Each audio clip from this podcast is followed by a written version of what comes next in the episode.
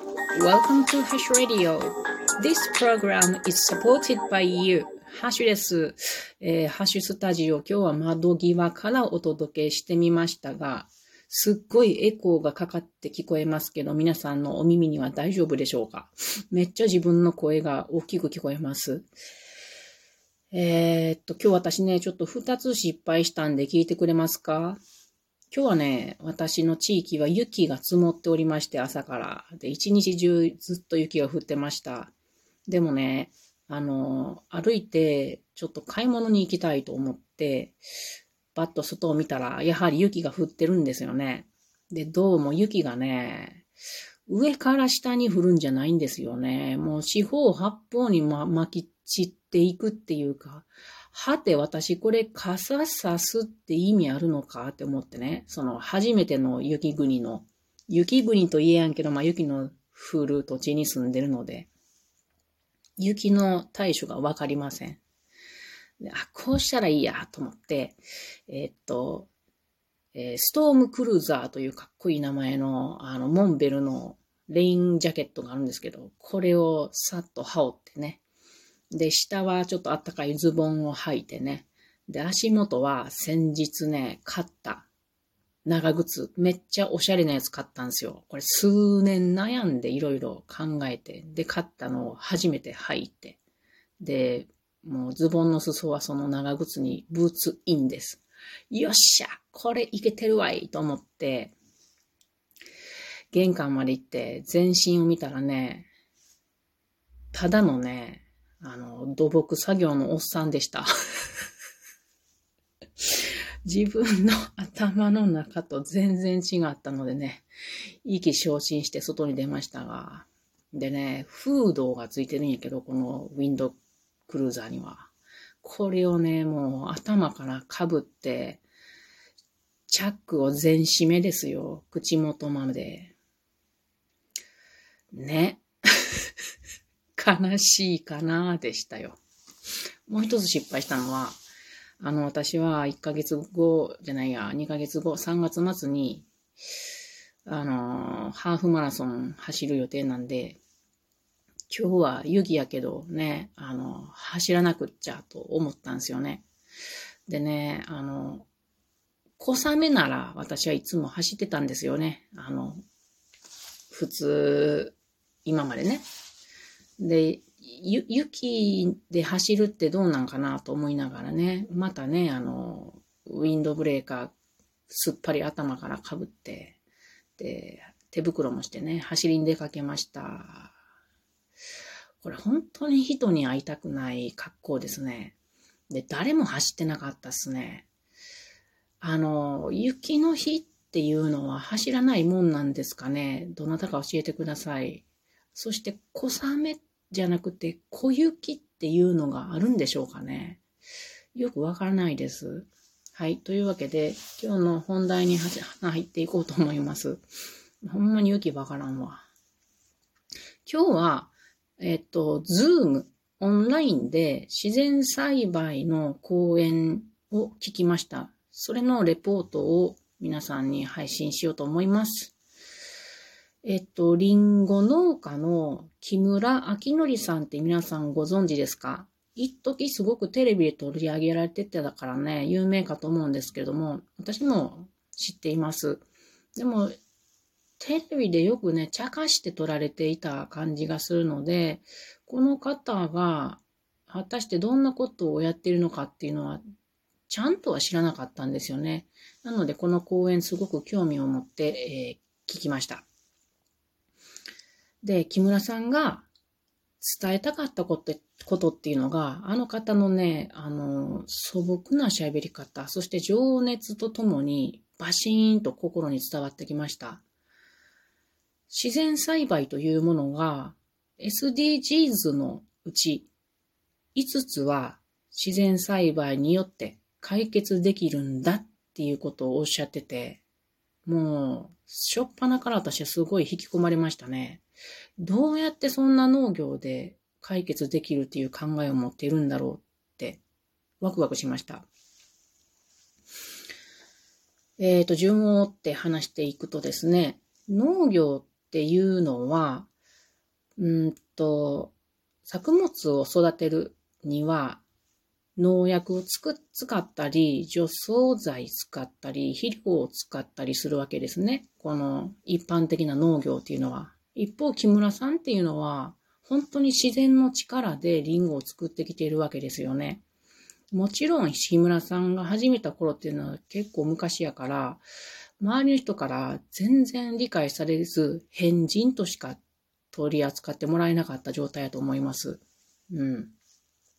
そんな中ね、えー、っと、肥料のね、まあ、リンとかカリウムとか窒素とかいうのが植物成長するときに必要なんですけども、これを、うんと、肥料として使わないっていうことが大事っていうことなんですよね。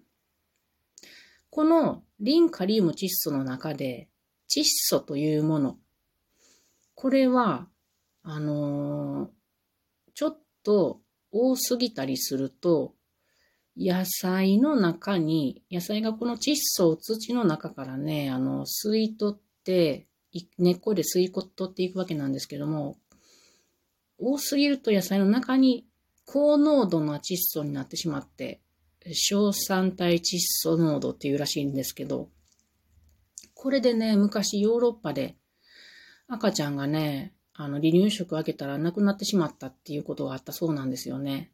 で、日本人って病気がすごく多いらしいんですね。この木村さんによると。で、これは、この農業の原因じゃないかなっていうことを提案されてました。うん、そんなこと私全然知らないのでね、うん、どうなのかなって思いましたけどもね。うん。で、この窒素っていうのは水に溶けやすい物質なんだそうです。で、これを土に巻くわけですよね。全国の農家の方。まあ、全国というか世界中の農家の方がね。で、その投入した窒素の肥料はどうなっていくかというと、作物が吸収するのは10から15%。雑草が吸収してしまうのは10から15%。そして土に吸収されてしまうのが20から30%。で、残りは30から40%。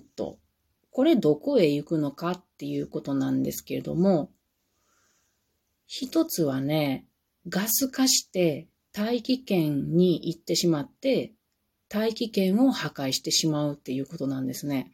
で、もう一方は、地下水、地下に浸水、えっ、ー、と、通っていって、浸透していって、地下水の汚染になるっていうことなんですね。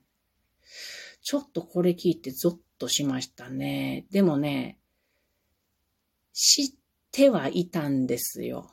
うん。浜松にいた時にそういうこと。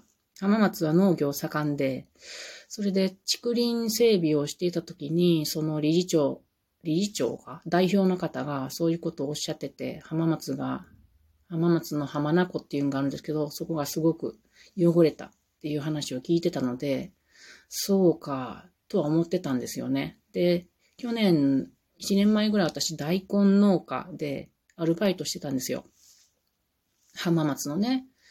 でその時にそういうことを考えながら大根引っこ抜いたりしてたんで、そういうことは知識として知ってたんだけれども、実際にそういう農業をずっとやってられる方の話を聞いて、すごく風に落ちたっていうか、問題が自分の中に芽生えたっていうか、そんな感覚でした。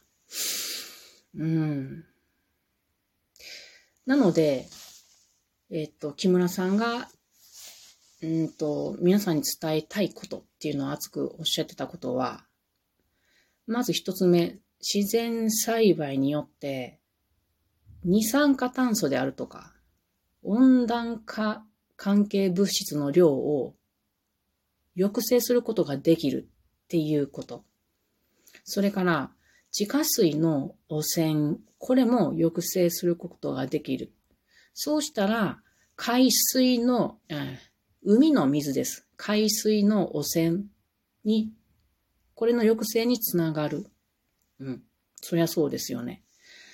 で、さらに、異常気象による自然災害の減少になると。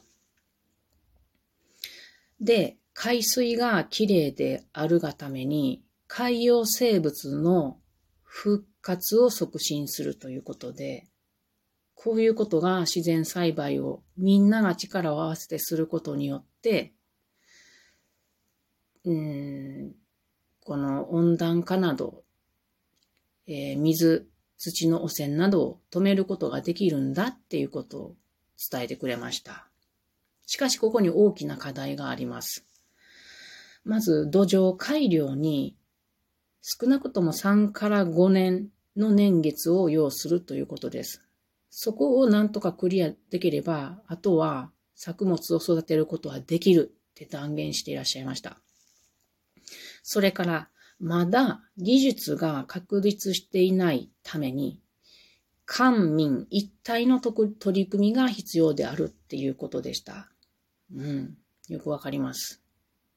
以上、えー、木村さんが情熱を持って言葉一つ一つ、うん、オンラインの向こうに皆さんに伝えてくれた言葉です。一人がやっている人が大事まず。で、その人たちが、えっ、ー、と、出会って、みんなで大きな力になっていけば、確実に力になるっていうことをおっしゃってました。もし自然栽培などしているいらっしゃる方があったら、あの、またコメントなど聞かせてもらえたらありがいでありがたいです。